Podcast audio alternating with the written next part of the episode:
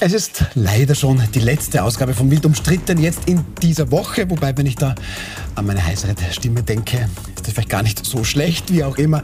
Herzlich willkommen zu Wild umstritten heute am Donnerstag. Sehr umstritten ist jedenfalls Nationalratspräsident Wolfgang Sobotka, dem wirft man das vor, ein Sesselkleber zu sein. In den Niederlanden, da setzt der umstrittene Rechtspopulist Gerd Wilders den Durchmarsch der Rechten in Westeuropa fort und plötzlich auch umstritten ist, sage und schreibe, ein Geografiebuch an einer Wiener Schule. Darüber sprechen wir mit unseren Gästen. Lena Schilling, Sie sind Klimaaktivistin.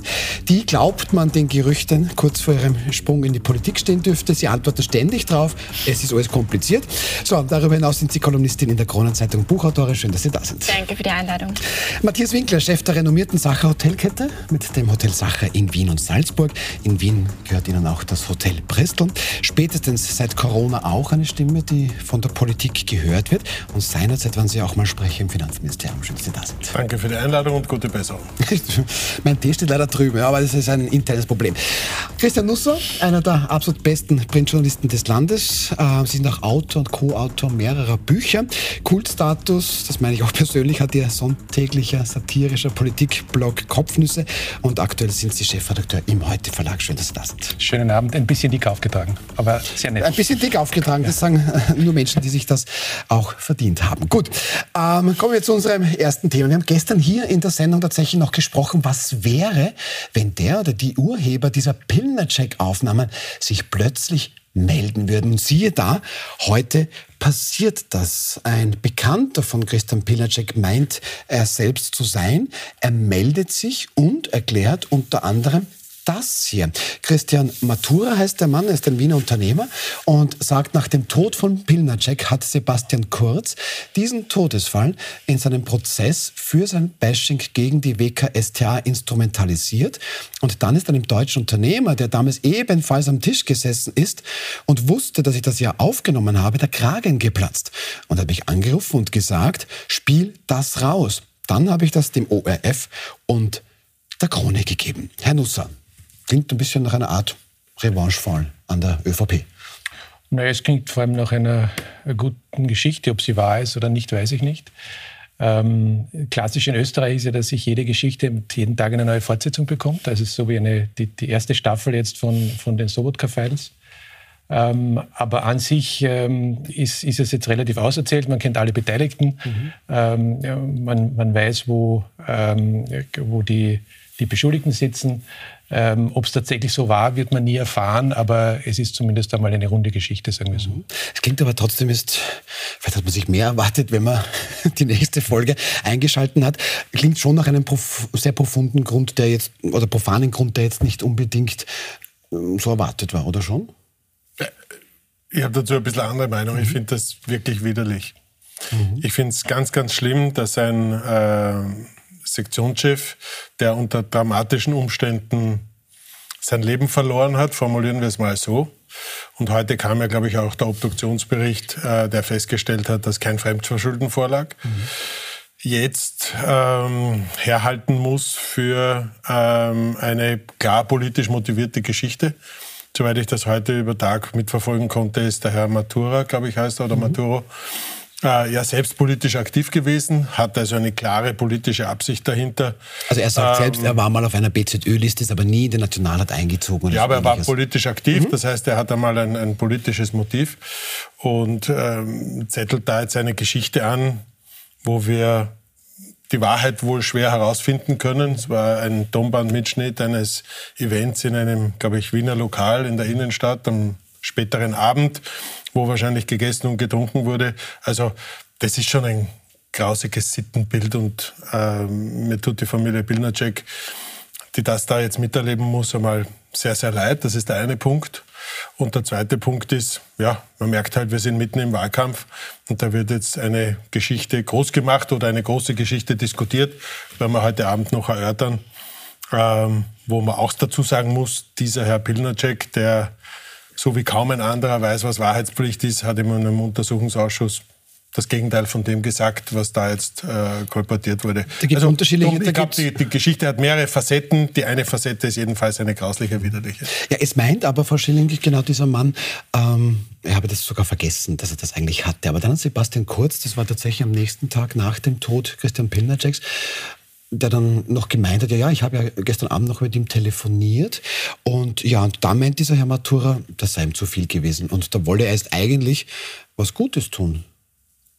Ich glaube, in der ganzen Geschichte, also versuchen wir es auseinander zu differenzieren. Die eine Frage ist, ob dieser Nationalratspräsident, über den wir reden, der ja auch niemand ist, über den wir nicht in den letzten Jahren genug Schlagzeilen gelesen hätten, ähm, über den immer wieder Dinge erzählt wurden, über den auch immer wieder äh, Ermittlungen gelaufen sind, wie auch immer, was da dahinter ist. Und ich finde ganz wichtig in einem Land, wo wir in den letzten Jahren Skandal über Skandal über Skandal gesehen haben, für die Bürgerinnen und Bürger eine ehrliche Aufklärung von jedem Verdacht nachzugehen. Das ist mal dahingestellt. Auf der anderen Seite jetzt, wie das läuft, so wie halt immer bei uns, oder? Ich fühle mich ein bisschen wie in so einer Seifenoper und es ist eh tragisch, wie das alles so läuft. Und gleichzeitig denke ich mir, es kann doch nicht sein, dass äh, auch für die Menschen, die das irgendwie mitverfolgen und lesen, dass das Politik sein soll, die vertreten ist. Also ich finde schon, dass es beide Ebenen gibt und ich finde, es ist ein ähm, Vorwurf, der zumindest schwer genug wiegt, um sich mit dem Fall Sobotka noch mal genau auseinanderzusetzen, das, als das einen von ganz vielen ähm, in dieser Kurzkauser Ballhausplatz-Projekt. Also es beginnt ja 2021. Wer ist aller zurückgetreten und warum? Das wird uns noch lange beschäftigen. Herr Stocker?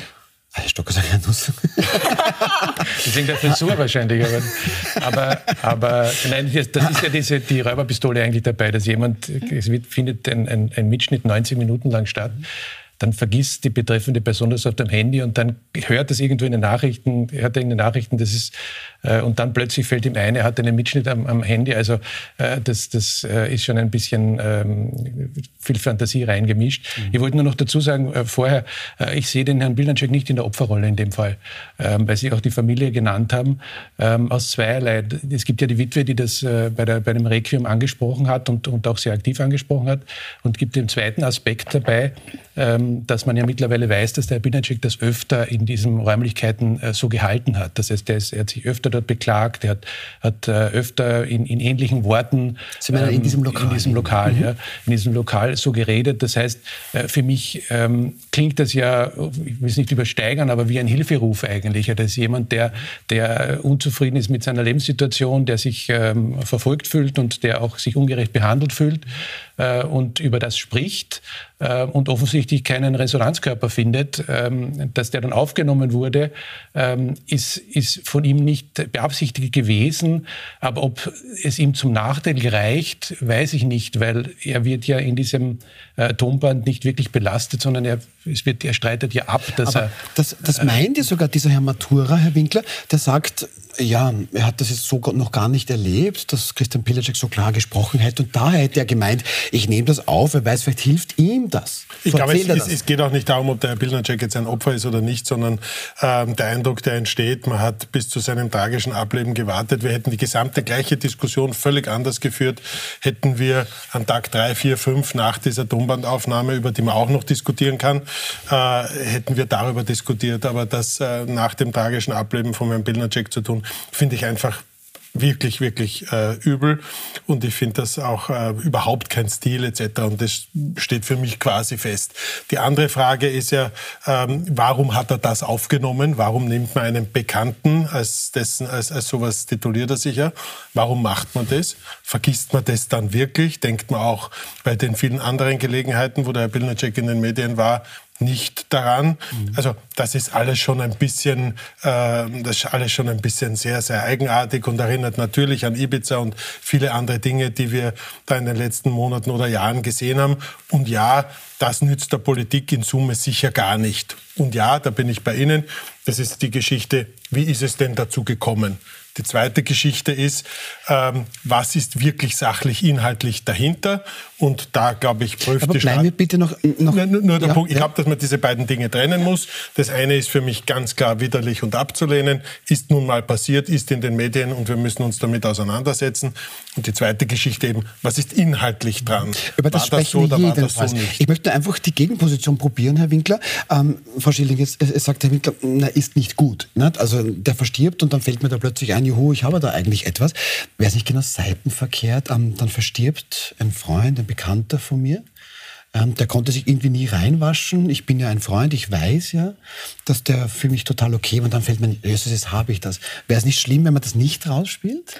Ich glaube, eben, das ist die Frage von der Beschaffung, wo ich jetzt ehrlicherweise gar keine Position beziehen mag, weil ich das Gefühl habe, es ist eine ganz andere Diskussion, aus die wir, die, die wir Zu der kommen wir. sollten. Ja, zu Genau, der kommen wir. meine- Aber wie ist, es, wie ist es hier? Rausspielen? Ja, nein. Ich, äh, ich kann ehrlich gesagt nicht sagen, ob man das in welcher Situation macht. Ich glaube, ein Todesfall ist für alle Beteiligten immer tragisch und macht immer was. Menschen trauern verschieden, gehen damit verschieden um. Da maße ich mir kein Urteil an.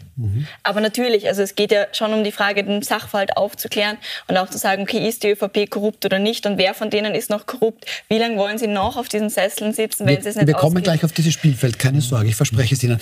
Ähm, Herr Nussam, meinen Sie nicht auch, dass es theoretisch vielleicht sogar, wenn ich jetzt ein Freund, ein Bekannter bin und mir denke, du siehst, ich habe ja diese Aufnahme und die ist eigentlich gut für meinen Freund oder Bekannten, das muss sich ja jetzt rausspielen. Kann man das nicht so auch sehen?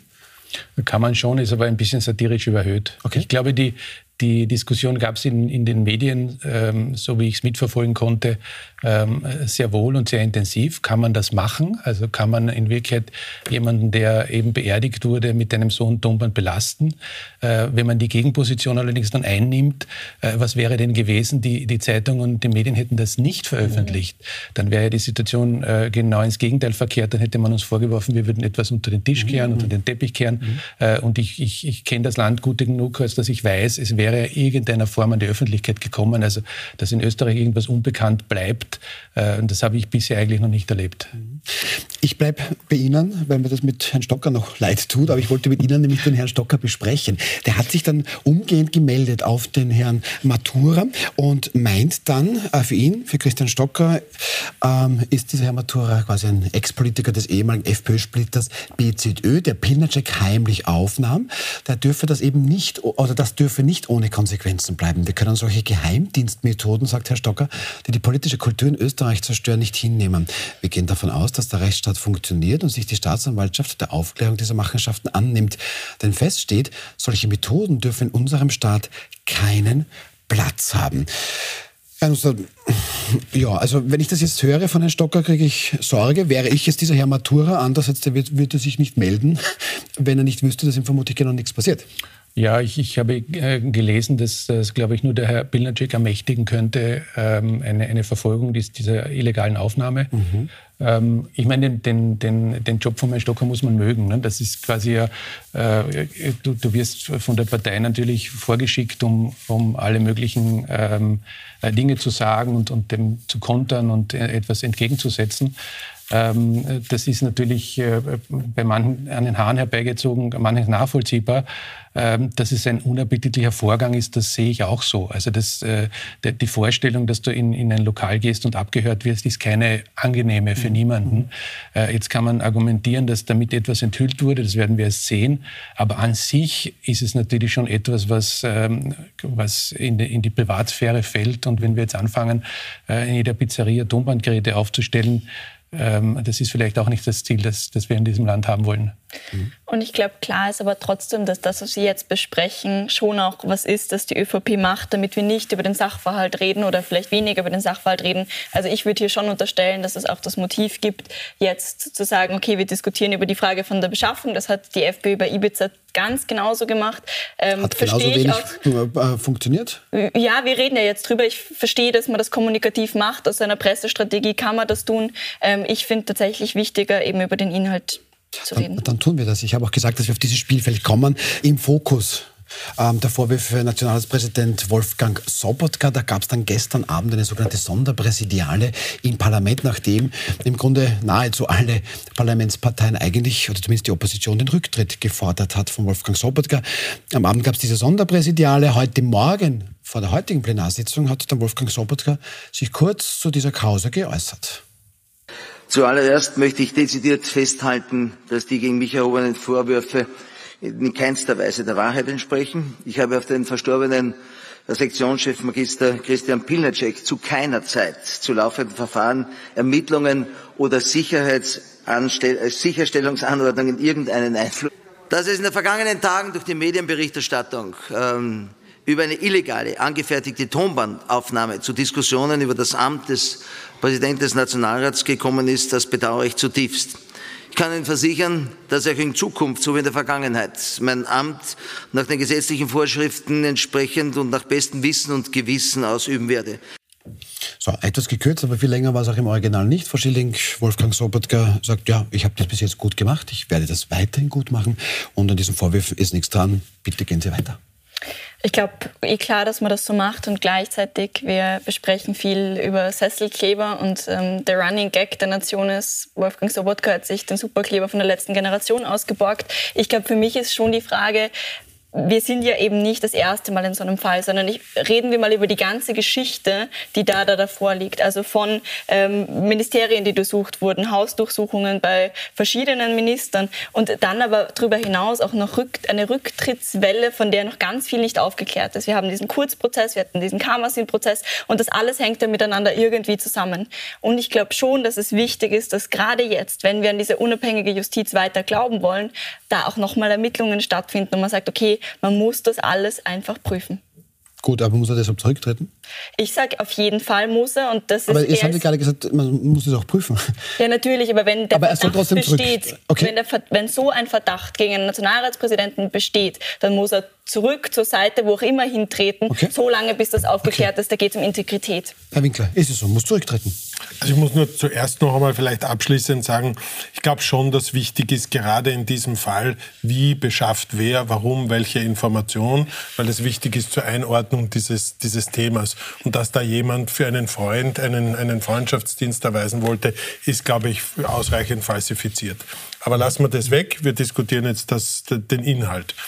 Und da haben wir eine Tonbandaufnahme zu später Stunde, Innenstadtlokal, wo äh, der besprochene Sektionschef sagt, der hat immer wieder versucht, da auf mich einzuwirken, ich soll irgendeine Ermittlung einstellen etc. Und du hast ja nie was das für uns gemacht. Das war sozusagen zu später Stunde und in, in launiger Gasthausumgebung. Zum gleichen Inhalt hat dieselbe Person unter Eid vor einem Untersuchungsausschuss gesagt, das hat niemals stattgefunden. Also niemals hat der äh, Nationalratspräsident Swoboda, äh, Sobotka, Sobotka Verzeihung, äh, Einfluss genommen auf äh, laufende Verfahren oder ähnliches. So, wir stehen heute da und sagen, da gibt es eine Aussage unter Eid von einem Sektionschef aus dem Justizministerium und kaum einer wusste besser, was heißt Eid und Wahrheitspflicht und so weiter. Und zu später Stunde aufgenommen ein Tonband. Also wenn das jetzt ausreicht für einen Rücktritt, und ich bin dabei. Das muss genau untersucht werden, wird ja auch. Ich glaube, die Justizministerin hat eine Kommission eingesetzt. Äh, die Staatsanwaltschaft prüft einen Anfangsverdacht. Mhm. Das geschieht. Aber in Abwägung dieser beiden Dinge muss man bei einer, wenn man so will, eidesstaatlichen Erklärung, dass es nicht so war, also muss dann ein Nationalratspräsident zurücktreten. Das, da muss man schon dazu sagen, wie ist es dazu gekommen? Wir sind mitten im Wahlkampf äh, und so weiter und so ja. fort. Das sind schon Begleitumstände, wo ich sagen würde, würde ich den äh, Nationalratspräsidenten beraten, was ich nicht tue, äh, auch nicht machen würde, äh, würde ich sagen, ähm, also da bist jetzt mittendrin in einer ganz grausigen politischen Diskussion. Da kannst du jetzt gar nicht zurücktreten. Herr Nuss, jetzt bin ich gespannt, was Sie sagen, weil Frau Schilling sagt, da reicht letztlich der Verdacht schon. Ja, und die Integrität ist wichtig. Es sagt Herr Winkler, ja, pff, wegen irgendeiner Aufnahme in quasi, ja, vielleicht später am Abend. gleichzeitig gegenteilige eidesstaatliche Erklärung, also unter Eidaussage, dass es nicht so war. dann nehmen noch diese Aussage. Richtig, ja. Wie, wie orten Sie, verorten Sie diesen Fall? Naja, äh, ich glaube, dass, dass das als Reaktion zu wenig ist, was war. Ähm, es gibt ja andere Möglichkeiten als den Rücktritt.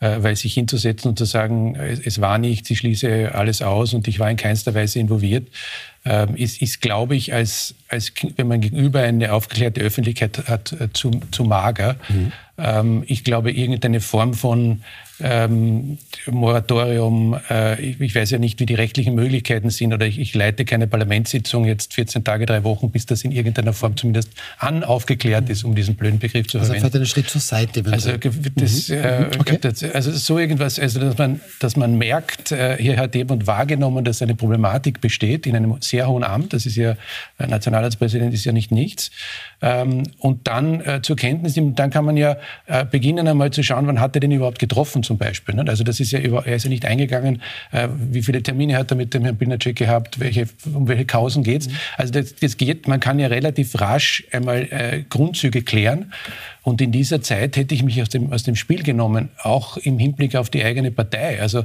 hier äh, irgendeine Form äh, des, des Mauerdurchbruchs zu machen, äh, wäre meiner Ansicht nach auch für die ÖVP, die ja nicht äh, natürlich keinen, keinen Rücktritt zulassen kann, ähm, äh, besser gewesen. Mhm. Äh, dann gibt es noch den moralischen Aspekt, äh, Aspekt, der ist wieder ein eigener. Wenn allerdings in Österreich alle ähm, Politiker zurücktreten, die Moralverfehlungen begehen, bräuchte man wahrscheinlich im Parlament eine Drehtür. Mhm. Aber wir haben schon Konsens, dass wir mitten im Wahlkampf sind, dass wir ein paar Wochen oder Monate, wir wissen es nicht genau, weg sind vor einer Wahl ähm, dass dann ein, sozusagen ein ÖVP-Repräsentant in einem ähm, im National, als Nationalratspräsident nicht sozusagen anderen politischen Gesetzgebungen unterliegt, glaube ich, ist schon, das ja, müssen wir schon auch berücksichtigen. Ich sage nicht, dass das alles gut war, was der Herr Präsident äh, Sobotka gemacht hat. Ja, wir haben es halt mit den Namen. Ah, ja, ja, Verzeihung. Diese, diese Seite des Tisches. Ähm, genau. ähm, ich sage nicht, dass das alles gut war und ich glaube auch, dass da ein bisschen mehr wahrscheinlich Anerkennen der Irritationen äh, wahrscheinlich wichtig wäre und nicht ein pauschales Wegschieben. Aber ich, ich, ich ordne das halt schon auch einem Wahlkampf zu, in dem wir drinnen sind. In Summe, glaube ich, schadet all das, was wir bis jetzt diskutiert haben, der Politik. Schadet es dem Interesse an Politik, schadet das dem Ansehen an der Politik und wird dazu führen, ähm, dass andere dieses Rennen machen werden und wir, ja. eine, und wir Ergebnisse in der Politik haben werden, über die wir uns alle nicht freuen. Entschuldige. Ja. Nein, aber, das, aber, das, ist ja tatsächlich, das bestätigt ja das in gewisser Weise. Wir, wir, haben, wir sind ja in Wirklichkeit wurscht. Da sitzen ja Millionen Menschen vor dem Fernsehschirm jeden Abend, schauen sich Nachrichtensendungen an und, und, staunen, was da vor sich geht. Und die sind ja das eigentliche Gegenüber. Und denen muss man in irgendeiner Form ja einen, einen Moralkodex, also ich unterliege irgendwas. Also irgendwas ist meine Richtschnur und irgendwo ist, ist ich habe zur Kenntnis aber genommen, dass ein Problem besteht. Aber darf ich hier, darf ich hier ganz kurz auf den, auf den APA OGM Vertrauensindex kommen? Ähm, wenn Sie eben sagen, dass quasi jetzt die Bürgerin der Bürger das Gegenüber, naja, dann ist hier womöglich die Kommunikation, schauen Sie mal, ist der Ruf erst ruiniert, lebt sich völlig ungeniert, weil hm. da sieht man jetzt, Wolfgang Sobotka ist jetzt ähm, ja, ganz weit unten im Vertrauensindex. Also ich habe dann abgefragt, wer von Ihnen würde Wolfgang Sobotka vertrauen und wer eben nicht. Und minus 53 bedeutet, dass 53 Menschen halt nicht oder mehr nicht vertrauen würden als vertrauen. Ähm, ja, Wolfgang Sobotka ist da regelmäßig der unbeliebteste Politiker gemeinsam mit Herbert Kickel. Ähm, Herr Nusser, also das würde auf mich als Staatsbürger wirklich wirken, pff, ich mache eh, was ich will und mir ist das eigentlich relativ wurscht, was du denkst. Das ist genau das Problem. Okay. Mhm. Das ist genau das Problem. Mhm. Also wenn ich sage, ich gebe auf, okay, dann ist so. Mhm. Aber dann habe ich einen anderen Staatszustand, als, als ich mhm. erreichen würde. Und jetzt sind wir wieder bei Ihnen, Frau Schilling. Da wäre eben dann da, dass man sagt, okay, ich wäre jetzt Schaden ab von der Politik, von der Republik, vielleicht auch von mir als Person? Auf jeden Fall. Mhm. Und ich glaube, also schon in einem Maßstab, ich weiß, wir sind in Österreich viel gewohnt und wir haben alles Mögliche gesehen in den letzten Jahren. Aber in Wahrheit müsste das in anderen Ländern ein Riesenskandal sein. Und ich finde das Skandal. Das ist ja auch in Österreich ein Skandal, ne? Ja, aber ich glaube, im Vergleich zu einem internationalen Maßstab, eben, das, worauf ich hinaus will, ist schon ein, für mich war es im ersten Moment und ich glaube für viele Leute, oh schon wieder, wundert's mich? Nein, ähm, weil wir immer und immer wieder diese Vorwürfe ja, gehört haben. Mag aber vielleicht auch Ihre Erwartungshaltung Jahren. mit Schuld sein. Ja, aber offensichtlich nicht nur meine, sondern okay. auch diese minus 53 ja. ähm, Personen, die das auch so gefunden aber haben. Aber eine, eine abschließende Frage noch, die ich so ein bisschen in die Runde stellen möchte. Mhm. Ähm, FPÖ-Chef Herbert Kickl ähm, der möchte jetzt ganz gerne das Gespräch mit dem Bundespräsidenten, mit Alexander van der Bellen suchen, äh, möchte dann gemeinsam mit SP und NEOS dann quasi den Bundespräsidenten auffordern, hier zu handeln. Herr Nusser, ist ein Argument. Der Bundespräsident, der immer gesagt hat, so sind wir nicht. Ja, also Handeln ist, ist, ist ein, ein dehnbarer Begriff. Handeln kann der Bundespräsident in dem Fall überhaupt nicht. Ähm, weil der Herr Sobotka nicht abberufbar ist. Äh, er kann seine moralische Autorität in die Waagschale werfen. Äh, da muss man dazu sagen, dass das Verhältnis zwischen äh, Kickel und, Van der Bellen belastet ist, belastet nicht zuletzt durch den letzten Brief, den der Kickel geschrieben hat und den Herrn van der Bellen mehr oder weniger ins Parlament vorgeladen hat. Das heißt, es ist jetzt kein, kein Vertrauensverhältnis und, und äh, ich glaube schon, dass es, ähm, dass es mit einem gewissen Abstand von ein paar Tagen eine Reaktion vom, vom, vom Bundespräsidenten geben wird. Äh, er ist kein Mann der Unmittelbarkeit, also er ist nicht jemand, der dann ähm, Breaking News produziert am nächsten Tag, wenn so etwas passiert. Äh, und der guten Ordnung halber sage ich jetzt auch noch zu, es gilt natürlich die Unschuldsvermutung. Also wir mhm. diskutieren jetzt natürlich ein, ein, ein, ein, ein fiktives, behauptetes äh, Konstrukt.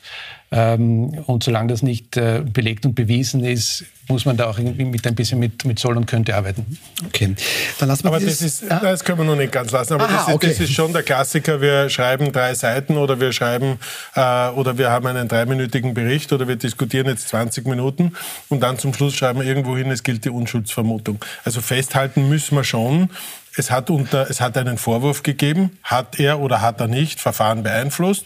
Der zuständige Sektionschef hat unter Eid gesagt, hat er nicht. Hat sich aber auch ähm, teilweise entschlagen bei dieser Aussage. Weil er selbst, ja. weil er selbst ein Verfahren gerade am Hals hatte. Aber ähm, und jetzt sozusagen haben wir ihn 30 Minuten verurteilt und jetzt sagen wir zum Schluss gilt die Unschuldsvermutung. Ich glaube eben, dass es ein komplexes Thema ist. Mhm. Ja, es ist grausig, wie es entstanden ist. Es ist eine aufklärungswürdige Sachlage. Aber es ist jetzt nicht so, dass der nicht mehr tragbar wäre. Richtig ist, dass das jetzt aufgeklärt gehört. Mhm. Und das passiert ja auch. Und wir haben auch vieles dieser komplexen Situation versucht aufzuklären oder zu besprechen zumindest. Haben wir probiert. Haben wir probiert. Aber Gut. wir sind uns auch einig, nutzen tut das der Politik nicht. Gut. Aber die Geschichte kommt nicht von uns. Genau. Gut, sage ich auch. Äh, wir müssen darüber sprechen. Wechseln aber das Thema. Es wird allerdings nicht viel angenehmer, aber zumindest geht es nicht nur um Österreich hier. Der Mann, der Europa Angst macht. So klar nennt heute das deutsche Handelsblatt den Niederländer Gerd Wilders. Das ist seit 20 Jahren ein Rechtspopulist, der diesmal tatsächlich als erster durchs Ziel geht und deutlich die niederländischen Parlamentswahlen gewonnen hat. Hier einen kleinen Blick. Die PVV, hier ganz links, diese Rechtspopulisten, äh, gewinnen 37 Sitze von 150, brauchen natürlich einen Koalitionspartner oder zwei. Aber diese PVV, das ist die Partei von Gerd Wilders, die hat genau ein offizielles Mitglied in selbst. Ähm, ja, und deutlich gewinnt Wilders vor dem Linksbündnis, die kommen 25 Sitze. Gerd Wilders, das ist ein Mann, der in seinem Wahlprogramm gefordert hat, Moscheen zu schließen, den Koran zu verbieten und der auch tatsächlich meint, die Niederlande, die müssten zurückerobert werden. Frau Schilling, gut, Gerd Wilders in den Niederlanden, die AfD in Deutschland, Rassemblement National in Frankreich, die FPÖ in Niederösterreich. Ja, Sogar so. Österreich, nicht nur Niederösterreich. Also, ähm, also habe ich Niederösterreich gesagt, gell? Ja. ja. richtig, ja. Ja, das ist... Muss ich als Herr Stocker korrigieren. Ja. ja. Gerade als Herr Stocker das... Masken mit, dann ja. können wir alle kurz wer anderer sein. Ja, auch gute Idee. Mhm. So, Nein, also die FPÖ in Österreich, jetzt ist dieser seit Jahren prophezeite Rechtsruck in Europa wohl da. Ja, ziemlich gruselig, finde ich. Ähm, also auch das, was das für ganz viele Menschen ganz konkret bedeutet. Wir haben das jetzt gesehen, was zum Beispiel konkret rechte oder rechtspopulistische Politik in Polen geheißen hat für Frauen. Da geht es um die Frage von Selbstbestimmung, da geht es um die Frage von ja, Die haben jetzt aber die Rechten abgelehnt. Ja, ja, genau, aber man sieht, was unter rechten Parteien so. passiert. Mein Punkt ist zu sagen, ich halt, ähm, und das sehen wir immer wieder, Rechtspopulisten werden gerade stark. Warum? Naja, ganz ehrlich, ähm, es gibt ganz viel berechtigte Sorgen von Menschen und die einfachen Antworten sind die, die in komplexen Zeiten oft äh, zumindest gut wirken, auch wenn man dann sieht, wenn sie in der Regierung sind, schaden sie den Menschen. Schaden sie den Menschen. Wir können das am Beispiel der FPÖ sehen. Wie die FPÖ in der Regierung war, hat man die Körperschaftssteuer gesenkt, hat Konzernen Geschenke gemacht und auf der gleichen Seite hat man die Krankenkassen zusammengelegt, Sozialleistungen gekürzt die FPÖ und andere rechtspopulistische Parteien sind per se auf gar keinen Fall die Partei des kleinen Mannes, der kleinen Frau. Ähm, ich bin selber eine, sondern zu sagen, die Rechtspopulistinnen und Rechtspopulisten, die das gerade anführen und diese Listen sind gefährlich für unsere Demokratie und führen zu autokratischen Tendenzen, die mich extrem besorgen. Das heißt, ähm, die Wahl ist, oder Wahlen sind immer nur dann gut, wenn eigentlich meine politische Seite gewinnt, höre ich daraus. Nein, ich glaube so. schon, ja. ich glaub schon dass man, dass man in sehr fordernden Zeiten leben, von Krisen, egal welche Nachrichten man sich anschaut, äh, wo es vielen Menschen schlechter geht als noch vor ein paar Jahren. Ich möchte es nicht krank jammern, aber da gibt es schon viele Herausforderungen. Und dann ist die Frage, was passiert in so einer Zeit? Ja? Und in Polen ist eine rechte Regierung abgewählt worden, weil sie es letztlich überzogen hat. Die haben zu, also die haben es übertrieben und das wollte die Bevölkerung auch nicht. Aber solange die ganz rechten Parteien nicht in Verantwortung sind, tun sie sich natürlich relativ leicht mit diesen berühmten einfachen Antworten auf sehr komplexe Fragen, die noch dazu einem Faktencheck ja selten, selten standhalten. Also das Phänomen gibt's, das haben wir mehrfach gesehen. Die Frage ist, was tut man dagegen oder was, was, was kann man da machen oder was passiert? Und ja, wir haben ja jetzt in Holland schon gesehen, heute Abend oder in den Niederlanden gesehen, heute Abend, also dass es da ein striktes Nein auch der Konservativen unter anderem zu einer Regierungsbeteiligung mit dem zuerst genannten gibt. So ist das auch nicht. Also da gibt es schon zarte äh, Ankündigungen von, von, von Gesprächsmöglichkeiten.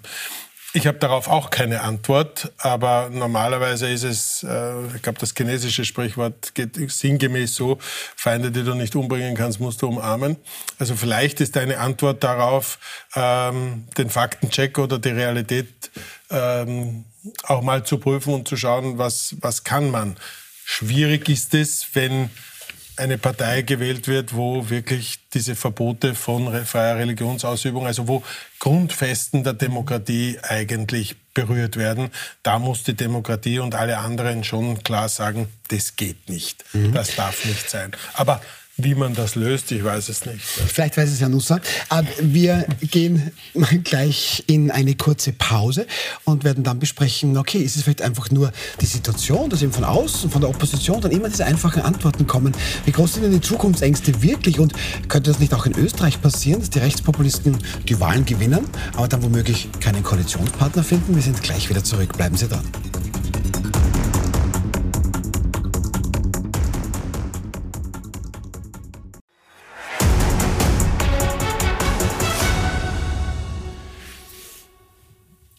Willkommen zurück bei Wild umstritten.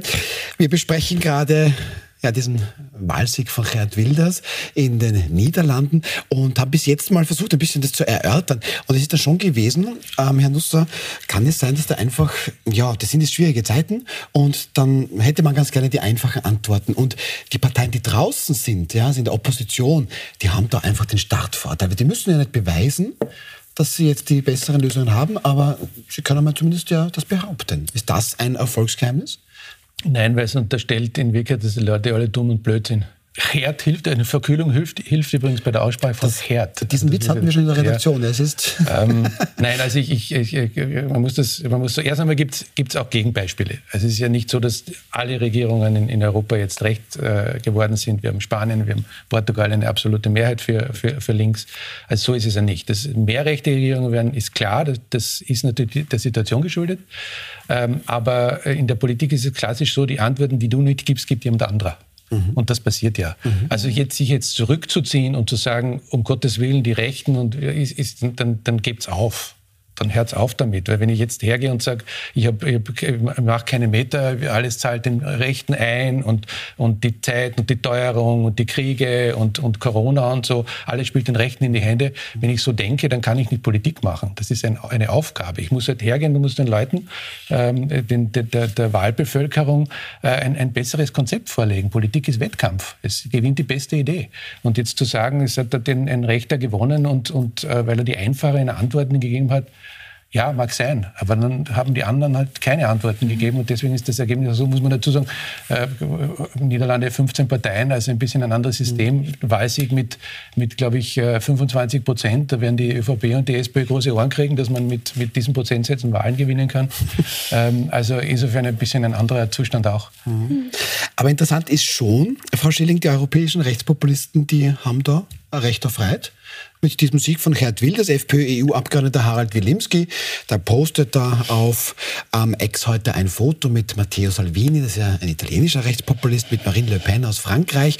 Ähm, Gerd Wilders ist da dabei und dann schreibt Herr Wilimski, bravo Gerd, stolz auf meine politischen Freunde und unsere Allianz. Ähm, tatsächlich bastelt man schon seit Jahren an einem Netzwerk der rechten Parteien in Europa. Ähm, macht es die alle miteinander erfolgreicher? Ja, bis zu einem gewissen Grad sicher. Vor allem zwischen AfD und FPÖ gibt es ja seit Jahren, Jahrzehnten sehr, sehr enge Kontakte. Man lernt voneinander, man lernt miteinander. Ähm, natürlich also das ist ganz klar, dass das so ist. Ich glaube, die große Frage, die der Herr Winkler aufge aufge aufgebracht hat, auf die ich gerne eingehen würde, wäre nämlich eigentlich eher, wie verhindert man es? Weil also ich kann aus meiner politischen Position ganz klar sagen, ähm, ich finde einen rechtspopulistischen Rutsch extrem gefährlich. Ich finde eine FPÖ gefährlich für das Land und für die Menschen hier. Und deswegen wäre meine Frage eher, wie verhindern wir es? Und da würde ich mich anschließen und sagen, indem wir gute Ideen und Vorschläge haben, indem wir die Inflation anständig bekämpfen, bekämpfen und die Ängste von den Menschen aber halt auch ernst nehmen. Ich darf nur kurz unterbrechen. Bitte. Um das Wir äh, stoße ich mich ein bisschen. Also ich bin neutral diesbezüglich. Also ich bin jetzt nicht in einer, in einer, einer FPÖ-Verhinderungsverein. Ich versuche das irgendwie objektiv und neutral zu sehen. So ist mein Beruf. Mhm. Mhm. Wir haben Ängste gehört, ja, und da ist schon interessant, dass nämlich heute dann von der Volkshilfe das Sozi sogenannte Sozialbarometer ähm, präsentiert worden und da sind rund 1000 Menschen dann befragt worden und da ist schon sehr, sehr auffallend. Schauen Sie mal, da war die Frage, ähm, haben Sie denn Angst, wenn Sie an die Zukunft denken? Und da sagt in etwa ein Drittel, ja ziemlich sogar, ähm, oder ähm, wenig, ja, oder 13 Prozent sagen sogar sehr ähm, viel Angst, wenn ich an die Zukunft denke, 20 Prozent gar nicht. Ähm, ja, wie ist da die politische Antwort drauf? Weil es sagt natürlich die Bundesregierung, wir hören uns das regelmäßig an, ja, Kaufkraft ist super, alles gut, wir haben da sehr, sehr viel investiert, alles ist wunderbar. Dann sagen andere Parteien, das ist alles viel zu schlecht, die Menschen können sich Wohnen ähm, immer weniger leisten, den wöchentlichen oder den täglichen Einkauf. Wie beantworte ich das jetzt politisch? Ähm, also ich möchte den, den, Gedanken aufgreifen, Politik ist natürlich Wettbewerb, stimme ich schon zu. Ist Wettbewerb auch der besten Ideen, ist aber inzwischen auch Wettbewerb der besseren Kommunikation, ist inzwischen Wettbewerb der besseren Zuspitzung, ist auch Wettbewerb der einfacheren Antworten und vieles andere mehr. Aber es sind Bedingungen, die für alle gleich sind. Und da muss man schon feststellen, dass die regierenden Parteien, ob dieser vielen Krisen, ähm, die haben schon ein bisschen mehr zu tun, als sich einen Nachmittag zu überlegen, äh, was die pointierte Rede in der, in der Nachrichtensendung am Abend sein kann. Ähm, aber grundsätzlich ist ja nichts nichts vorausbestimmt. Ähm, die nächsten Wahlen in Österreich, wenn man das jetzt übertragen will, sind ein paar Wochen oder Monate weg, werden wahrscheinlich irgendwann einmal Herbst nächsten Jahres sein. Und bis dorthin gilt es eben für jede Partei die beste Idee und die besten auch Kommunikationskanäle und die besten Kandidatinnen und Kandidaten herauszufinden. Bloß ich sehe nicht, dass das passiert. ja, äh, und das ist schon eine Frage, wozu es dann führen wird. Und jetzt bin ich ein bisschen im Widerspruch. Also wir sind in keiner normalen Situation. Wir haben Corona hinter uns. Wir haben eine gehörige Portion Pessimismus, ob zu Recht oder nicht, kann man über, das kann man über alles diskutieren. Aber wir sind in einer anderen Situation, als wir sonst normalerweise vor Wahlen sind. Also ich glaube, wir steuern schon auf starke Polarisierungen hin, rechts versus links. Mhm. Ähm, das sehen wir in Europa, das sehen wir aber auch in Österreich. Darum glaube ich, ist es ähm, fast ein Aufruf heute Abend hier, ähm, dass jedem, dem die Zukunft wichtig ist, auch die Möglichkeit nutzen sollte, sie in die Hand zu nehmen. Und der eine geht halt in die Mitte, der andere links, der andere rechts. Aber ich glaube schon, dass Politik trotz aller Frustrationen uns alle angeht und jeder, jede gefordert ist, ähm, da etwas mitzunehmen. Und noch einmal an die regierenden Parteien.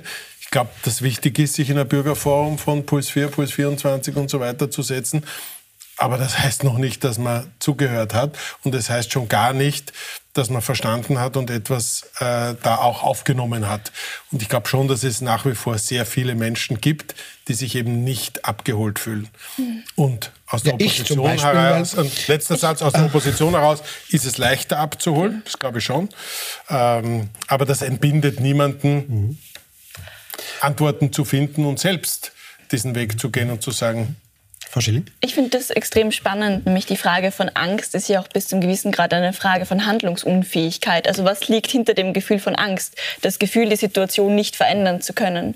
Und ich finde, das ist ja eigentlich das Tragische dran. Also, dass es offensichtlich so viele Menschen gibt, die das Gefühl haben, selber nicht so handlungsfähig sein zu können in unserer Demokratie, dass sie verändern können, was ihnen Angst macht. Und diese Ohnmacht, die Ohnmacht der Bevölkerung, und das sehen wir in den Statistiken, dass das Vertrauen in die Politik sinkt, dass das Vertrauen in die Medien sinkt, dass das Vertrauen in Institutionen sinkt. Und ich glaube, das ist eigentlich der Kern, an den wir müssen. Nämlich, dass die Leute Angst haben, ist total verständlich, wenn sie das Gefühl haben, was ich will, denke oder sage, ist eh wurscht. Und ich glaube, genau da wäre die Frage, wie man, wie man erstens einen Prozess schafft, auch in einem demokratischen Prozess, wo einfach mehr Menschen zu Wort kommen und gleichzeitig aber, wir wissen, ähm, Thema Staatsbürgerschaften, wie viele Menschen in Österreich, gerade in Wien, nicht wählen dürfen. Das heißt, ich glaube, es gibt ganz, ganz, ganz viele Themen, die ich gar nicht alle aufmachen will. Aber mein Hauptpunkt ist zu sagen, hinter dieser Angst liegt Ohnmacht und das ist, glaube ich, gefährlich. Ein Punkt, der wichtig ist, glaube ich, dort, wo wir Grundfesten der Demokratie berühren, deren Spielregeln, Beispiel Religionsfreiheit, die ja der, der Herr Wilders in seinem Parteiprogramm anders sieht, das sind schon Punkte, wo sich eine Demokratie dann auf die Füße stellen muss und sagen, das geht nicht, hier ist eine Linie, die wollen dies nicht überschreiten. Die überschreitet die FPÖ meiner Meinung nach nicht. Aber ein Herr Wilders würde sich meiner Meinung nach in Österreich außerhalb des demokratischen Konsenses bewegen. Das ist schon noch ein großer Unterschied. Abs ja, ich will nur kurz, kurz äh, zwei Sachen dazu sagen. Das eine ist, ähm, wenn die, die Politik wird viel, mehr, viel über Angst gemacht in Österreich. Also darf ich mich nicht wundern, dass sich die Leute dann mhm. fürchten. Also wenn man sich die letzten Jahre anschaut, ist ja, sind ja viele Themen über Angstszenarien verkauft worden, weil man glaubt, dass man da weiterkommt. Und im Gegenzug hast du eigentlich nie dann die positive Lösung wenn du sie gefunden hast, in irgendeiner, es gilt auch, auch äh, gilt natürlich als Kritik auch an den Medien, äh, in, in, der Darstellung adäquat zur Angst oder zum, zum Problemfeld vorher gehabt. Und zum Herrn äh, Wilders wollte ich noch sagen, weil das vielleicht für Österreich, ähm, Gerd Wilders, äh, Österreich interessant sein wird, weil ähm, der ja den Schritt von, der, von, von ganz, ganz rechts in, in, in Etappen in die Mitte gemacht hat. Also mhm. das Wahlprogramm hat ja mit dem, was er jetzt in, nach dem Wahlsieg gesagt hat und was er die letzten Wochen verkörpert hat, äh, nur mehr rudimentär zu tun. Also das Schließen von Moscheen und und hat er jetzt auch mal tatsächlich also nimmt viele dieser Dinge zurück und das ist ein, ein klassisches Muster, das man vielleicht auch in Österreich sehen wird, dass der Kickel sich je länger, je näher man dem Wahltermin kommt, sich immer mehr in die Mitte ausdehnen wird. Mhm. Ähm, und das ist die Gefahr auch, die für die für die ÖVP da ist, weil die ÖVP von der anderen Seite gekommen ist und, und sie natürlich da, der Kickel wird versuchen, das Segment kleiner zu machen. Mhm. Und äh, dadurch die, die, deswegen versucht die ÖVP so, so äh, intensiv die Mitte zu kriegen. Aber ich glaube, dasselbe äh, Phänomen werden wir in Österreich auch erleben. Mhm. Normal und Hausverstand kommt da plötzlich wieder ins Spiel. Okay, dann lassen wir dieses Thema mal gut sein und schauen zu unserem abschließenden. Rund um den Israel-Konflikt sind auch hierzulande plötzlich die Schulen wieder in den Fokus gerückt. Ähm, wird dort tatsächlich zum Beispiel ausreichend über Antisemitismus gesprochen? Werden die Schülerinnen und Schüler diesbezüglich ähm, erfolgreich sensibilisiert? In Milborn gestern Abend zeigt Journalistin Daniel Sperrer, dass es da Mängel gibt, zumindest ähm, in einem ganz konkreten Beispiel aus Wien, in einem Geografie- und Politik-Schulbuch einer HTL. Schauen Sie mal. Frau haben zum Beispiel ähm, ein Schulbuch gefunden, in dem, äh, vielleicht äh, blende ich das kurz ein, Sie haben das mitgebracht, in dem die Hamas nicht als Terrororganisation bezeichnet wird, sondern als islamische Widerstandsbewegung. ähm, was nicht dem entspricht, wie wir den Diskurs führen. Und das Schulbuch ist jetzt kein altes Schulbuch, sondern das ist recht neu, oder? Ja, es ist recht neu. Es ist weiterhin im Lehrplan. Es steht drin, die Hamas ist eine islamische Widerstandsbewegung, die Hisbollah ist eine libanesische Organisation und auch als politische Partei im libanesischen Parlament vertreten und so weiter. Ja. In welchem Schulbuch ist das und in welchem Lehrplan?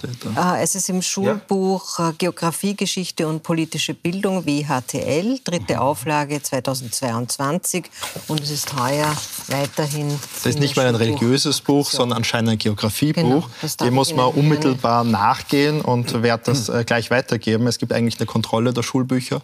Das ist klar äh, faktenwidrig wiedergegeben und geht aus meiner Sicht gar nicht äh, und ist abzulehnen und werde ich gleich weiterreichen. Sagt Herr Christoph Wiederkehr, der Vizebürgermeister der Stadt Wien vor Schilling. Jetzt heißt sicherlich nicht ganz ohne Grund, viele Probleme sind da eben auch aufgrund von mangelnder Bildung zum Beispiel da. Und dann steht so etwas in einem Schulbuch. Ähm Was soll man dazu sagen? Mhm. Es ist eh arg. Nein, ich, also natürlich ist das arg und ich glaube, es ist, es zeigt aber auch, wie wenig Bewusstsein wir grundsätzlich geschafft haben, auch in den Jahren davor, über all die Konflikte und wie wenig auch Lehrkräfte ausgebildet sind, weil, also ich weiß nicht, an wie vielen ähm, Schulen dieses Buch verwendet wird, aber das müssen ja Lehrkräfte gesehen haben, das müssen Direktoren gesehen haben. Und dass da bei niemandem ein so großes Bewusstsein ist, zu sagen, na, das geht sich nicht aus, da müssen wir schon nochmal bei uns selber auch anfangen. Mhm. Herr Winkler, also sind da teilweise nicht nur die Schüler das Problem, sondern die Lehrer oder Schulbuchautoren? Äh, ganz sicher. Äh, können wir jetzt noch darüber ausführen, ob das nicht vielleicht ein Grundproblem ist, aber dafür reicht die Sendezeit nicht. Äh, kapitaler Fehler darf nicht passieren.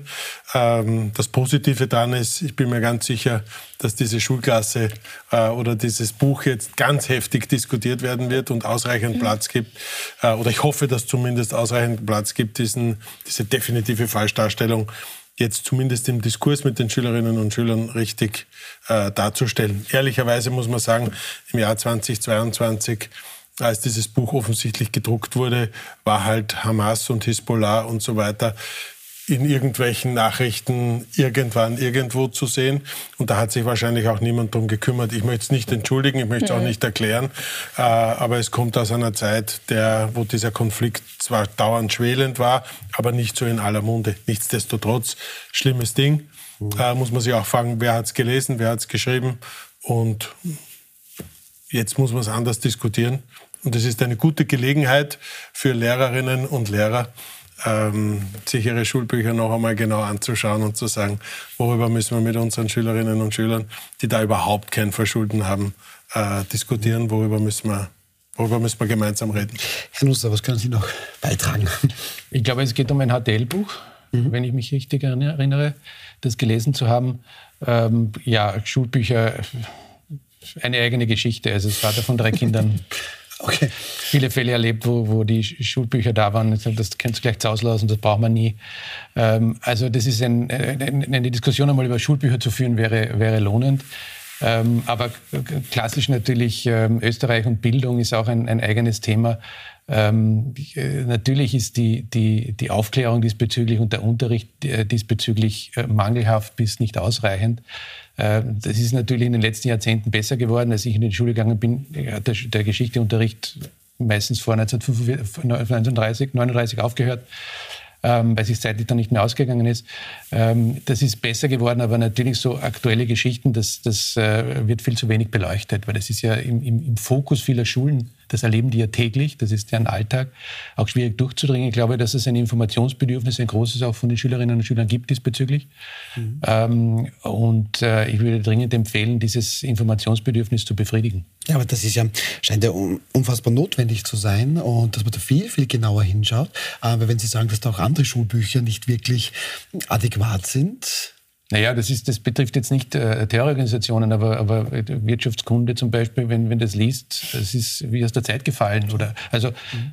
es, ist, es, ist, es ist einfach meiner Ansicht nach ein Jammer, was man da teilweise geboten bekommt. Aber das hat mit dem, mit, mit, mit dem konkreten Fall jetzt wenig zu tun. Ich meine ja, ähm, dass man diesbezüglich für Aufklärung äh, sorgen sollte und, und jetzt einmal nicht auf das Schulbuch versteift, mhm. sondern auf das Dahinterliegende. Mhm. Und das Dahinterliegende ist einfach eine adäquate Aufklärung äh, der, der, Schülerinnen und Schüler über das Thema. Mhm. Äh, wir leben doch ein bisschen auch in der Zeit, wo wir ständig Experten für alles sind. Also früher waren wir ja nur Fußballexperte, dann wurde man Corona-Experte, Ukraine-Krieg-Experte, jetzt ein Ostkonflikt-Experte. Ist der Konflikt eigentlich in Wahrheit viel zu weit weg für uns, dass wir das ja gar nicht verstehen? Und ist das vielleicht halt deshalb auch ein Fehler in diesem Buch? Ich glaube nicht, dass es absichtlich oder mit, mit, mit böser Intention passiert ist. Nein, ich glaube, die Erzählungen, die über diesen Konflikt geführt werden, sind zum Teil ganz unterschiedlich. Aber nein, ich glaube nicht, dass Dinge zu weit weg oder zu komplex sind. Damit würden wir uns selber zu, nicht zumuten, schlaue, mündige Bürgerinnen und Bürger zu werden. Und mhm. davon gehe ich aus, mhm. dass wir das werden sollen. Ich glaube, dass es viel eher darum geht, dass man auch gerade im Bildungsbereich jahrzehntelang gespart hat. Dass es sowohl am äh, Lehrpersonal als auch in dieser gesamten ähm, Schuldebatte ist immer und immer und immer wieder eingespart worden. Wir können noch mal über Corona reden, wo bis zum Ende 40.000 Laptops gefehlt haben, wo auch Bildungslücken entstanden sind. Und das Spiel sieht man halt dann in allen Bereichen. Aber nur in diesem konkreten Fall natürlich sieben ähm, aktive und pensionierte äh, Geschichteprofessoren schreiben ein Buch und es fällt niemandem auf, dass das ein kapitaler Fehler drinnen ist. Also das ist schon Mindset und nicht Zufall. Mindset, ja, und es ja. zeigt vielleicht auch, dass das Buch nicht mehr die einzige oder alleinige Quelle im Unterricht sein sollte. Auch Vater von drei Kindern. Ähm, also ich glaube, so ein kleiner Modernitätsschub äh, in der Schule wäre gar nicht so schlecht und vielleicht auch alternative äh, Lern- und Lehrunterlagen. Eher, tritt das werden, zurück, werden, das. Nein, wir wollen ja die Sendung positiv abschließen. Äh, wollen wir das? Äh, ja, würde ich schon gerne, weil wir die, den ganzen Tag über Krisen reden ja. und äh, so ein Ausblick ich glaube, es wird dazu beitragen, dass viele Schülerinnen und Schüler äh, jetzt kritischere Bücher sich anschauen mhm. und vielleicht auch ein paar das Initiativen. Das kann man auch gemeinsam mit Mama und Papa tun. Das genau, und ein paar sein, Initiativen ja? auftreten, wo man sagt, hey, das hinterfragen wir jetzt und glauben ja. nicht alles, was da steht. Und vielleicht gibt es auch bald ähm, Alternativen zum alten Offline-Buch. Nicht ersetzend, aber ähm, erweiternd und vielleicht auch ein bisschen aktueller. Okay, dann lassen wir das so stehen. Ich bedanke mich sehr herzlich bei Lena Schilling, bei Christian Nusser und bei Matthias Winkler, auch bei Ihnen natürlich. Wir sind dann am Montag hoffentlich wieder mit vernünftiger Stimme zurück. Da dann bei uns PR-Guru Wolfgang Rosam, die stellvertretende Chefredakteurin des Standards, Petra Stöber und PR- und Politikberater Rudi Fussi. Jetzt geht es hier weiter mit aktuell der Talk. Schönen Abend noch.